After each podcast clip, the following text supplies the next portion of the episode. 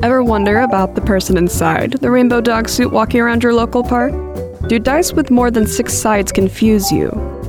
How about discovering a 50 chapter epic about the cast of friends in the Fallout universe? You might be thinking, why is this a thing? Why indeed? Well, let's find out together. Follow me and don't be scared. This is Hobbies on the Hill.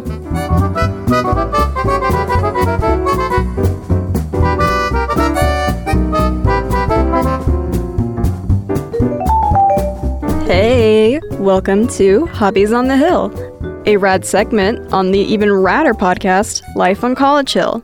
I'm your fandom connoisseur, Jordan Capron, here to take you on a journey through neat hobbies. So sit back, bang out another victory royale, and enjoy the show. Fandom. The word was once obscure, but now it has found itself among popular culture zeitgeist. I lived through the age where the word fandom was only used online. It was jarring to see that word come up outside of Tumblr. I spent a huge chunk of my middle school and high school career scrolling through Tumblr, occasionally posting fan art for my favorite media. Whether it be a webcomic or TV show, I was bas- I was a madman. I was drawing all day. I probably shouldn't have been. Passionate people are capable of wild things. Kylie Henke, multi fandom artist and a bona fide Tumblr celebrity, contributed to one of the most viral fan works of the 2010s. You Can't Fight the Homestuck, a parody of Billy Joel's We Didn't Start the Fire, penned by Tumblr user Walking and Dead. Homestuck was once a popular webcomic that first debuted on April 13th, 2009. So every year on April 13th, Kylie would get messages like, Oh, it's that time of year again. You're the can't fight the Homestuck lady, Kylie. And it doesn't end there. If you look up Shrek Retold on YouTube, you'd find the movie in its entirety, but each couple of seconds would have a different animator. It's a big ol' hodgepodge of people wanting to create, even if it's for the lulz. It's like watching a line of ants work together to lift a crumb for their ant friends back home. Except it's Shrek. The product is honestly hilarious and fascinating and mind boggling and inspiring, honestly. But I've been talking about my experiences and what I've seen on there. So, how about we turn over to a local student who is more than happy to share her experiences online? I'm Aubrey. I'm a uh, fine arts multimedia major, and really what I like doing on campus is just kind of drawing and hanging with my friends. True that. Oh my god. Already, like, I relate to you totally. Let's see. Well, I, I forgot my own questions. if you can remember, what was the first fandom you ever found yourself getting into? Fandom itself would probably be My Little Pony. That's actually what got me into art in the first place. I've only been doing art for like eight years, eight or so. And it was the whole fandom around that that got me into drawing. There's a lot of influences in my art, actually. Like, I draw really big eyes, do very colorful, stuff like that. That's really rad because I remember I was in middle school around that time when it was like G- what was it Gen 4 the, the the TV show was a big boom craze and I tried to emulate the art style didn't look good I could never replicate it, Mm. but I have influences from it. I have like influences from a lot of things. I'm the same way when I first started drawing I tried drawing Sailor Moon and so my art style has always been kind of anime-ish even though I insist that it's not around this time when you got into it did you ever like post online did you have in-person friend groups or online friend groups you talk about the show with It was mainly online. It's what got me to join like DeviantArt, which is where I post most of my stuff. yeah I have no idea what I'm doing now. I'm not really very fandom oriented, but most of my friends were from that. I, I don't think I'd be where I am now without the people I met through there. So I had a few IRL friends, but they weren't as impactful as the online ones. I see a lot of myself in you right now. You, you saying what I have lived. I'm apparently more relatable than I think I am. so so that was your first one, and you know, as we grow up, our tastes change. Would is there any like big one that you found yourself to be the most involved in as you got older? Like not Um, like involved in like community, but like you found yourself like making content for it, or you kept up with it the most. as I got older, I kind of I shift through a lot. Like I've been in Doctor Who, Ninjago. Um, I was in Undertale. That was a big one. Yep, me too. Um, currently, the one I'm the most influenced by right now is Cookie Run, of all things. I've seen that. I don't interact with the fandom very much, but it's I do a lot of content making for it because it's like a comfort thing. Mhm. I'm just gonna sit in the corner with my nice little wizard dude and enjoy Yeah. it. See, I don't play it, but I watch my friend do the role, and I know next to nothing about the gameplay, but I love the designs and what people in that fandom like their humanizations of these little cookie fellas, and I'm just like, this is beautiful. Oh yeah, no, I draw mainly the humanization. I am very attached to like pure vanilla specifically, hmm but maybe it's just because I see myself in the soft wizard dude. But I totally get it. I kind of see my snuff, my snelf, myself in like Snufkin from Moomin. oh yeah, Let's see. I think we've covered how did this influence your art. Well, actually, no. I, I guess like we can expand on that. How would you say it did influence your art? I think it's because I'm very into like animation and stuff. That's what I want to do. Mm-hmm. Like specifically, like I do very big eyes and like line art, like My Little Pony. I put some features of like JoJo in there because I really like JoJo's Bizarre Adventure. Um, Yeah. there's a lot of stuff. Yeah. I um like go off fantasy stuff like Owl House. It's Yes. Oh my god, I've been th- thinking about it all day. Sorry. oh no, I there's a lot. I I love that show. I take inspiration from the things I enjoy a lot, and that's just kind of how I feel like I make me me because I can take inspiration and like grow from it and adapt. Like you can also see a lot of Steven Universe in my stuff as well. Oh yeah, me too. All throughout high school. so there is a section of conventions, the Artist Alley, where people come in and table and sell their fan art or their original art. Would you ever? This might be a big leap from just doing it as a hobby, but would you ever want to table at a convention in the future? If I ever have the confidence, absolutely. I, I want to make physical things of my art. I want to make pins. I want to make stickers. If I can find the right niche, I would adore being able to do stuff like that. I just kind of gather things that I enjoy. So it's, there's a lot of fun stuff. And like, I genuinely enjoy it all. Mm-hmm. Like, I want to get more. I want to make it. I just have to find the right thing to do. Yeah, it takes a village. I get. Well, wait, hang on, that doesn't apply here. It's it's a very big process, and I can see how overwhelming it can be. But that's a very cool passion to have in my onion. Um, would you ever want there to be like not a a group, like an unofficial group of like people, like an anime club of sorts, quote unquote? Would you ever like want that here on RSU? Well, yeah. I mean, there's plenty of people that I know would like it. I'm not huge on just anime, but if it's just like things in general, like cartoons and everything, Yeah, like a well, I guess fandom club. I have fandom club. That absolutely, because finding people who have similar interests in you is one of the best feelings. Especially someone like me who has a hard time opening up to people when I'm not comfortable. Mm-hmm. Having like that like association of, hey, you find this show comfortable, let's talk about it, kind of thing. Yeah, uh, pretty much my thoughts exactly. All right, so if you could, because some I remember being on DeviantArt when I was a kid, and I posted a lot of embarrassing art and self-insert uh, with canon character art, like shipping. So I'm embarrassed about that. Would I guess the question I'm asking is, if you could go back and change anything, would you? Um, probably. Though it's more of how uh, the kind of person I was more than what it was in there. Mm-hmm. Because I was very in my own head in my early days, so I wasn't necessarily very like receptive to other people. Yeah. But like I've grown and kind of adapted, and I feel like that would have made my experience with a lot of these things better. Mhm. To have like the more of that empathy for people. Maybe also encourage myself to get off bases sooner because I used to draw on bases based off the shows and stuff. Oh, okay. Yeah, I know what you mean. I really was able to grow as an artist after, like, not using those. Mhm. I don't regret most of it. Maybe don't get as deep into the Steven Universe fandom. yeah. Uh, that fandom scares me, and I never want to go back. yeah. No. No. No. No. No. The character designs were fun for a while, but no. No. No. No, fandom is brutal. I think almost every person I ever had actual issues with, I met through that fandom. Yeah. Which is really funny. It's for a show that's about acceptance and all of that. yeah, a lot of a lot of things. Crazy. That that was a busy part of my life, even though it wasn't. It was just after school. Uh, and I didn't do anything. I just watched it all go down. I was like, oh, okay.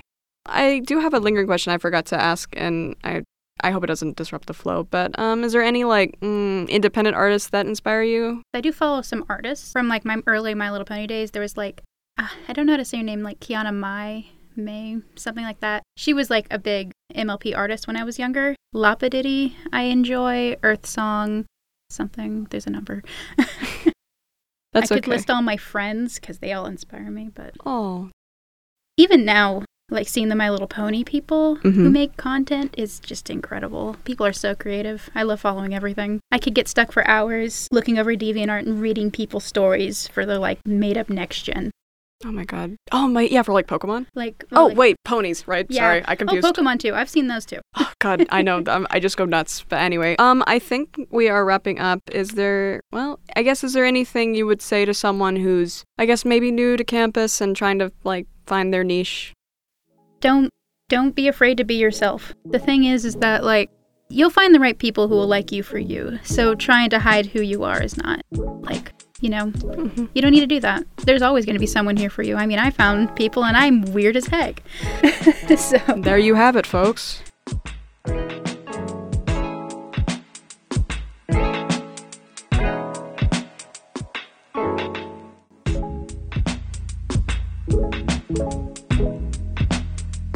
Dice clattering, players crying, spoons rattling. Yep, we've entered geek territory. A jest, of course. I mean, Dungeons and Dragons is one of the most popular hobbies out there now. I won't lie, D&D is pretty complicated. There's a bunch of different variations and editions that all have their own sets of rules. I still have a hard time understanding everything. Like the chance my character could die, I can't imagine losing my precious tiefling barbarian. Luckily, I have a patient DM who encourages creativity at every turn in our campaign. But enough about me for now. We're here to listen to Luke Hewen, the Forever DM. When did you discover D&D? I got into D&D I want to say about three years ago. Uh, I was taking a little break from video games, trying to step back away from those, and then ended up falling down a rabbit hole of it. Uh, so I didn't actually have anybody introduce me to it. I kind of introduced myself, and I didn't have anybody around me who wanted to play. So I got myself that little D and D starter kit, and I taught myself the game. And as a result, I became what is known as the Forever DM. Uh, nobody else wants to DM, so I taught myself how to do it, and it's been a long road from there, but it's been fun. Would you say that you found other people now to play with? Oh yeah, absolutely. Uh, I've had a group that I've been playing with for well over two years now, probably getting close to three.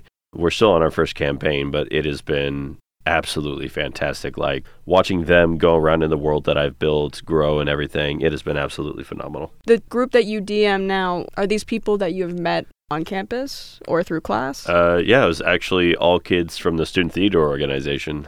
When I first got to this school, I was just starting to get into D and D, and I just got to this campus, so I didn't really have much in the way of friends yet.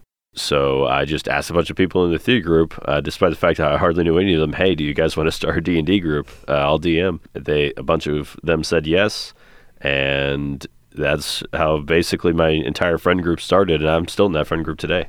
Wow. Would you say that people interacting with something that you made appealing to you? Uh, very much so. Uh, so the world that I have them going around in is one that I built entirely myself. I built an entire continent for them to run around in. I built all the NPCs, did it all custom myself. Uh, and so being able to put all that work into a world and then watching them be able to go around and explore it, it's it's its own experience. it it's very uh, trying to find the right word for it. Beneficial Invigorating? invigorating, satisfying, something along those lines. Fulfilling? Fulfilling, gratifying. Gratifying? There we go. Those are the words I'm looking for. Would you ever want to like start a D&D group on campus? Uh, I mean, I'd be more than happy to, uh, especially if I got to be a player for once. and, and I have actually looked into that in the past. I know, I think the esports club had started a D&D group recently. Hmm. I heard something about that, but I didn't look into it too much as of yet.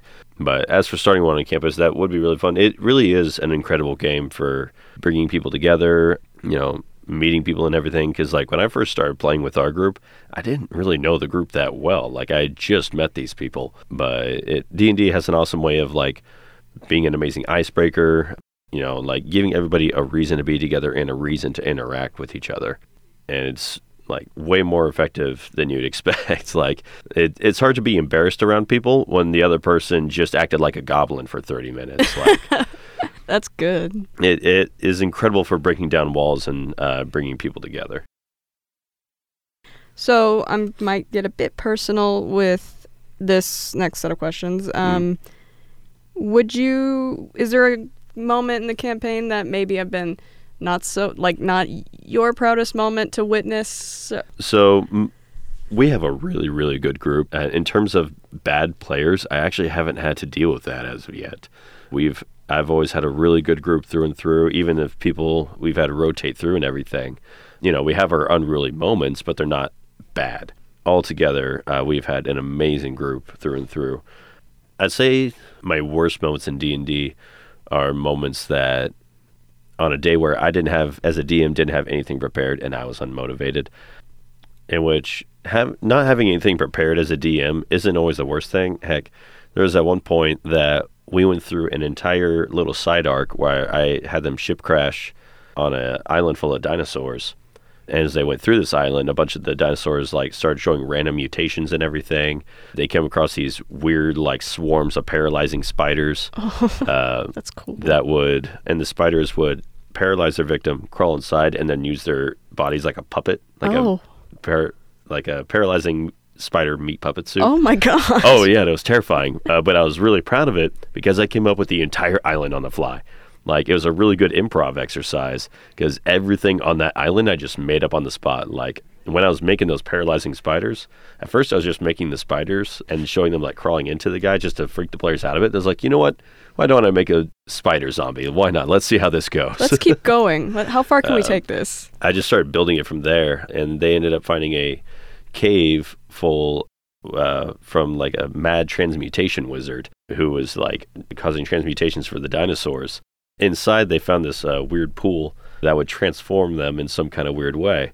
If they failed their wisdom check, then they got a random mutation. If they succeeded, then they got to choose their mutation. God. Most of them succeeded, surprisingly, to be honest. One of them chose to give themselves wings and things like that. Mm. Another one failed, uh, which was really weird when he failed because he was a vampire, so he's sensitive to sunlight, uh, and sunlight burns him and everything. But the mu- random mutation that he got was sunlight sensitivity, so he was just sensitive to sunlight. All right, canceled it itself out. awesome. Did your players tell that it was all made up on the fly? Did you let them know that like They did know that the dinosaur island is made up on the fly, uh, but there are times, and I did find a way to actually like in the end like sync it back to the main campaign, right? uh, despite the fact that it was all made up on the fly. So uh, if I hadn't told them, then they probably wouldn't have known. Mm. That's a proud moment, I bet. Oh, absolutely! Like it was actually like as an improv exercise, it was really fun. And honestly, for any DMs listening, I really encourage actually at times work on your improv skills because when it comes down to it, you can't prepare for everything. Uh, like no matter how hard you try, uh, your players are going to come up with some weird roundabout way of things that you would never anticipate, and so you always have to be ready to improv as you go. And so the more you work on that ability, the better DM that you're going to be. I agree completely. It's I feel like D&D is just one of those things in life. It's like it's about giving up some control Oh, absolutely. and being okay with that, hmm which is like weird how life works that way. Yeah, it's it's about not controlling the chaos, but working with it. Since you're mostly a DM, I was going to ask like maybe if you had a character that you would ever want to play set up. Uh, I do actually have some characters I have been able to play because my players have done one shots at times, uh, Mhm. and then I was able to play a character. I've made two characters. One of them was Richard Bearkiller. Uh, he was a barbarian who I still love to this day. Oh, I love barbarians. Uh, oh, they're the best. When they when the players first met him, they were at a very very simple puzzle door that he just refused to solve, and you could just see axe marks all through across the door of him trying to get through. He he was really fun to play. And then I did have another one. I may or may not have forced my players to watch him die Oh, because I, even in the one shots, I kept them in the world that I created, and so my characters ended up becoming NPCs. So they're still there in the world for me to utilize anytime that I want yeah. but I did just hit them recently with my big plot hook Mm. that for the past two years, the Hag Coven that they're supposed to be taking down, they just now learned that they have been working for them the entire time. Ooh. Uh, uh, there was an NPC that they love named Thynarv, a cleric, who's basically giving them their missions to go and do. So they were told that the hags had been made immortal, Mhm. and they had to perform a ritual to stop the hags from being immortal. So for about two years now, they've been gathering ingredients to perform the ritual and stop the hags from being immortal. Oh, Little did they realize Thynarv was replaced by the night hag in disguise. Who and so it's been the night hag telling them to gather ingredients, and now that they've performed the ritual, the hags were never immortal. All the ingredients were to perform the ritual to make the hags immortal. Oh, that hurts. So they made the hags immortal, and everything that they've been doing two years is for naught. that's that hurts so and bad. the final ingredient was angelic blood, which one of my characters was an Aasimar. mm, And so uh, they got the final ingredient was every drop of blood in uh, my character that they loved. oh my god. And they got to stand there watching people let dry. that's that's so yeah, it uh it I've been building up to that moment for 2 years and I was so happy when it went down. And I'll be honest, despite the fact that I was working up for that moment for 2 years, I improv like half that session. That's amazing. That's oh god, the pain is also almost delicious. It's so great. oh, it's fantastic. Like as a DM, you just you just run on it. God. Fuels you. I after everything's over, like, all right, who gives you the right? right. um. So well, dice recommendations. Uh, have metal. metal. metal dice. There's no greater feeling of power because like plastic dice. Uh, a lot of the times you can get plastic dice that look cooler, and you'll get like clear ones that have cool stuff in them and everything. Mm-hmm. Like but resin. when you compare just a small rattle of a plastic die to the large thunk of a metal die, especially as a DM, half the time when if I need to get my players' attention, I'll just start rolling things. They won't know for what, but it'll terrify the heck out of them. they'll just hear a solid metal thunk on the table of my dice, and they'll know that something's about to go down. Something similar happens with ours, except it's an automated uh, bot through our Discord server, Mhm. and we're like, "Hey Claire, what are you doing in there?" It's like, "Don't worry about it." Oh, okay. It's a surprise tool that happens later. I'm in danger. and well, I guess I was gonna ask like any advice to players or DMs. The best I can say is if you're trying to, if you're worried about joining the game as a player, worried that you don't know enough about the game, it, honestly, it doesn't matter. Because as long as you have a dungeon master who knows the rules, that is all that you need. Like you don't need to know the rules as a player. As as long as your DM knows, you'll be fine. And heck, even if your DM doesn't know, you'll be fine. There's there's nothing there's nobody like watching you, you know, making sure you follow all the rules properly. And like part of the fun of D and D is bending the rules to what you need them to be. Uh, as for any dungeon masters uh, or somebody who wants to be a dungeon master but doesn't know the game, just start reading the books. Honestly, a lot of them you can access for free online. If you have the money, then I prefer always having the paper versions of the books and just read the books. Either like listen to uh, D and D podcasts or watch D and D shows like Critical Role. Those can give you an amazing example of what to go off of, and just go from there. Like it, it is it is possible to teach yourself D and D. Uh, I did it um, and by this point, I'm a walking D&D encyclopedia. I know way more than I probably should. But yeah, it is possible, and it's one of those things that like no amount of learning and like research is going to prepare you. Like you just have to do it.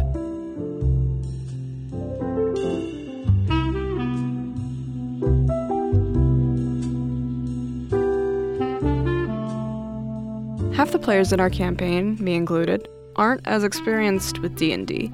Claire, our DM, worked hard for what we wanted, making each session a joy even if we were just getting like served on a platter. Let me tell you what happened at our last session. Picture this. We're in a battle with a boss. High level and insane attack. There were four of us, and he kept fainting the only two players in the party who could heal us. So, being the group's tank, I took it upon myself to hit the boss with a pie. I got a pie. I got a bag of throwing pies from Ligma Chaz Griffin, the best Gremlin 2's fan out there. God rest his soul. There were six potential effects for the pies. What you rolled on a six sided die determined the effect. Hoping to roll for the sleepy effect, I took aim at the boss, rolled, and missed. As my character, Arga, I said, Hey, buddy, what's this all about? Trying to maybe get info on why he wanted us to fight, but no dice. Later, I tried to hit him again with another pie. I thought, hey, this would be a good opportunity to intimidate him. At least, I hoped. I said, I am going to kill you. I took aim, I rolled, and I got a nat 1. To clarify, rolling a d20, a 20 sided die, determines the success of an action, with 20 being the best outcome and 1 being the worst.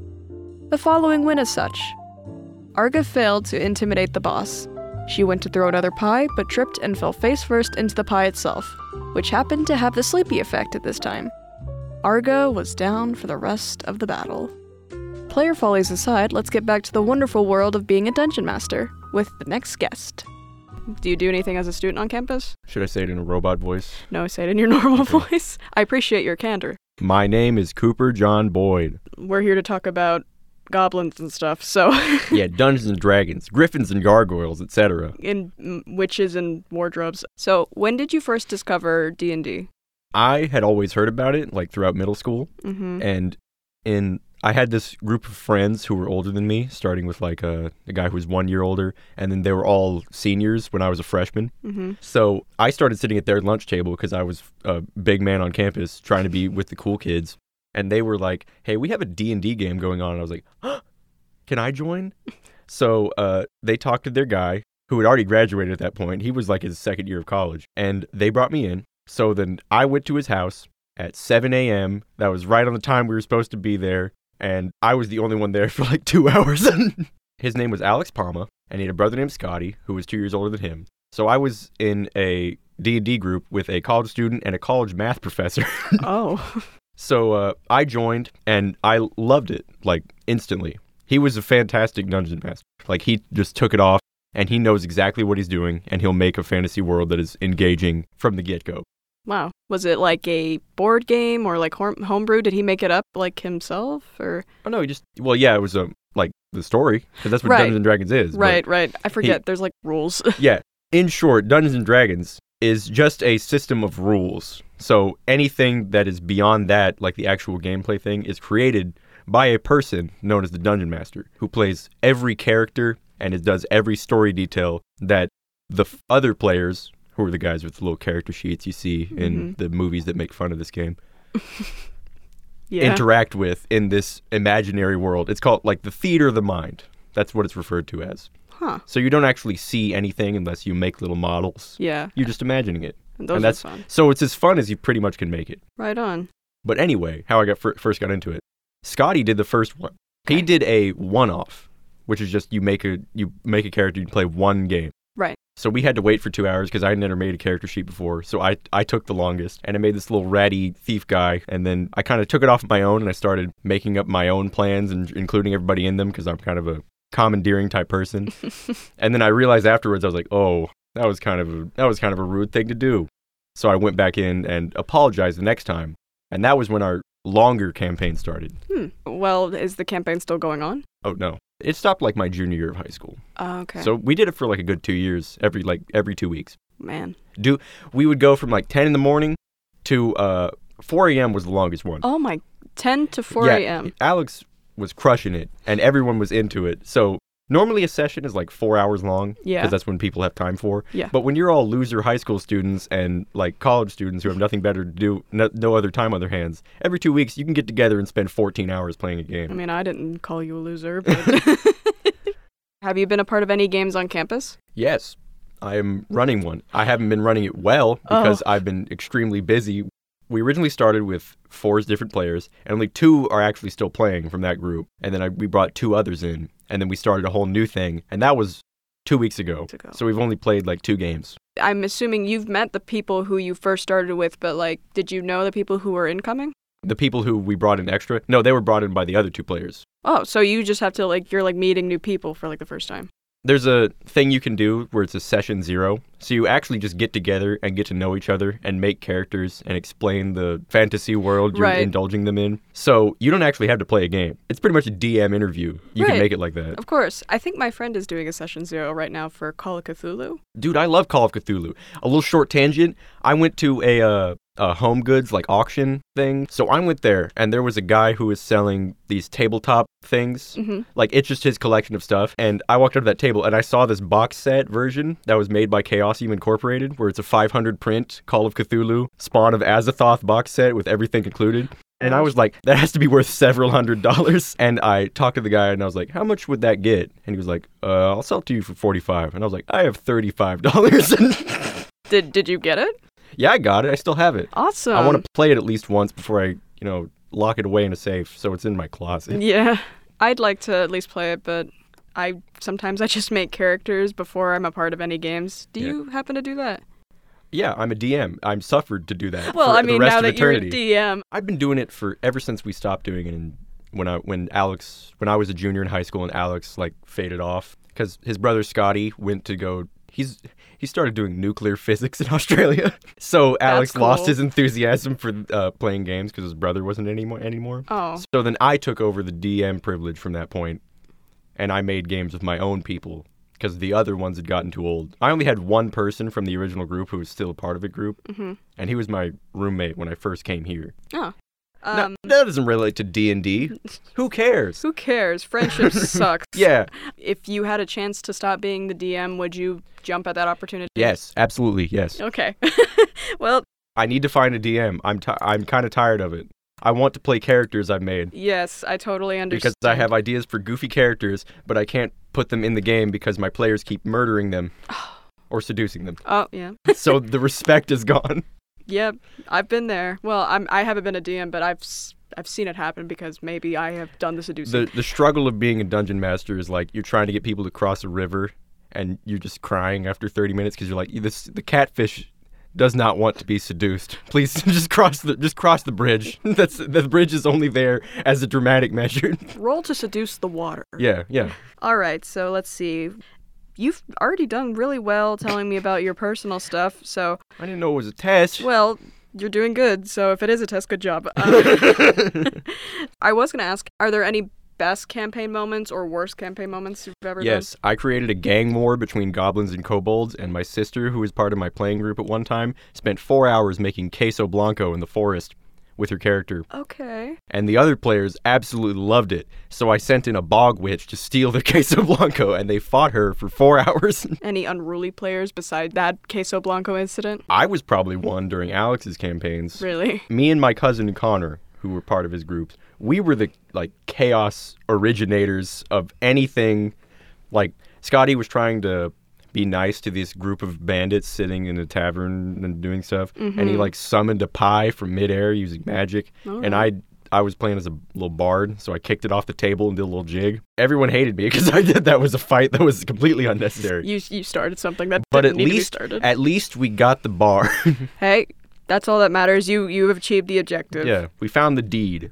Let's talk about player classes. I love monks. I love the imaginary idea of kicking the crap out of somebody with a weapon with your bare hands. So if I am able to play, I love playing as just a nice little mentally stable monk because I, I want to play the straight man. That's the that's the that's the role I kind of want to fulfill in my player fantasy. So that's what I do as a silent monk protagonist. I like that. I like that approach. Not not everyone wants to play the straight man because everyone wants to be wacky, but Mm-hmm. it's good for people who kind of desire that role. Well, I hope you get to play this monk with powerful biceps.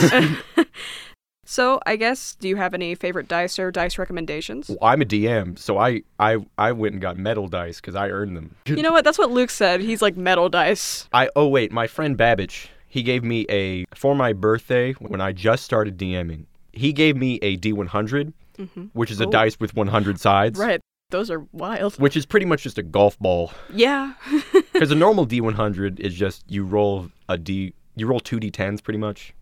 There's one with two zeros, and there's one with just the digit, and that's what how you find what a D100 is.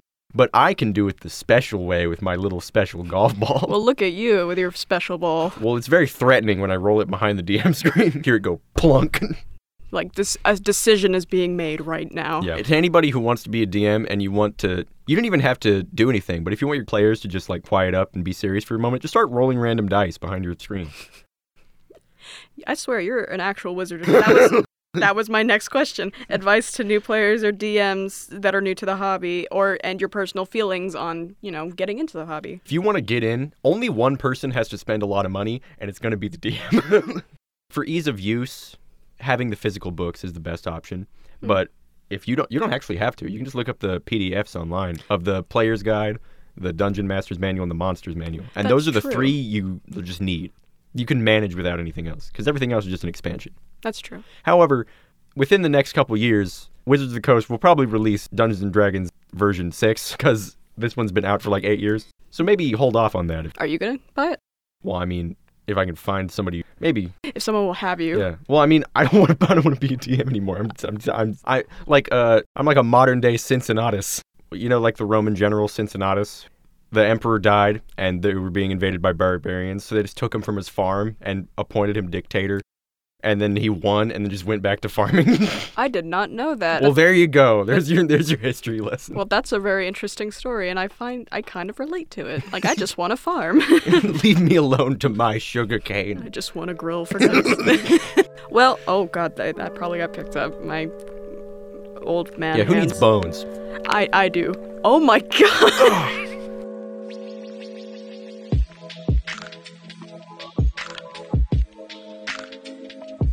Luke recommended Critical Role, an excellent series for incoming players and new dungeon masters, with Matthew Mercer being the dungeon master for the cast. Mercer, along with the rest of the cast of Critical Role, are popular in the voice acting community. You might recognize Mercer as being the voice of Jotaro Kujo from the English dub of JoJo's Bizarre Adventure, as well as the voice of Leorio from Hunter x Hunter, or Hunter Hunter. I'm not sure how you actually say that out loud. Oftentimes, voice actors would be guests at conventions, where they would host panels and answer fan questions. And boy, if you thought we were in geek territory before, then strap in, because we're heading to the final frontier. When I was a kid, the idea of dressing up as my favorite anime character was, well, frankly, baller. When I discovered that there were events where you could just turn up dressed as Goku, I was totally enamored. I am not immune to playing dress up. I started attending the local convention when I was 14, attending off and on with friends to this day. The con in question? Tokyo in Tulsa, but now it's officially called Tokyo OK. The con started as a block party for the Darkstone anime store back in October 2005. Darkstone had to close its doors in 2006, but from there, another opened. Tokyo OK became the first anime and pop culture convention in Oklahoma. My favorite part of attending Tokyo OK would have to be the Artist Alley, where small businesses and independent artists table and sell merch. Usually there's art prints, acrylic charms, buttons, pencil pouches, just a bunch of neat stuff with stellar art on it.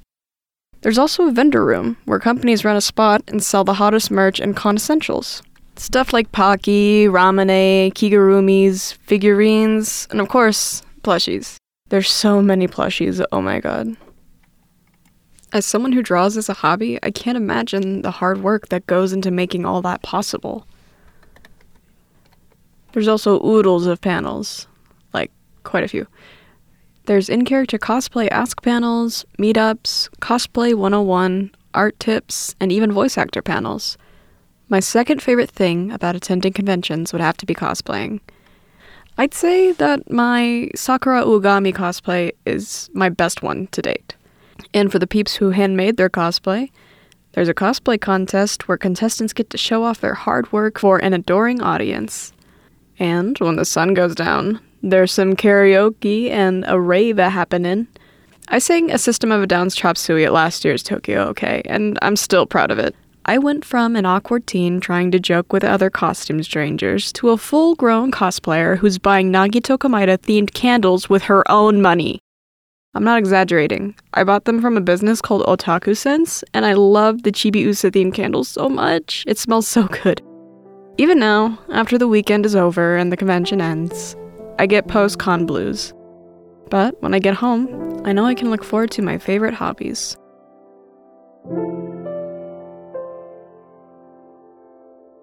That wasn't so scary, was it? I'll have to try harder next time.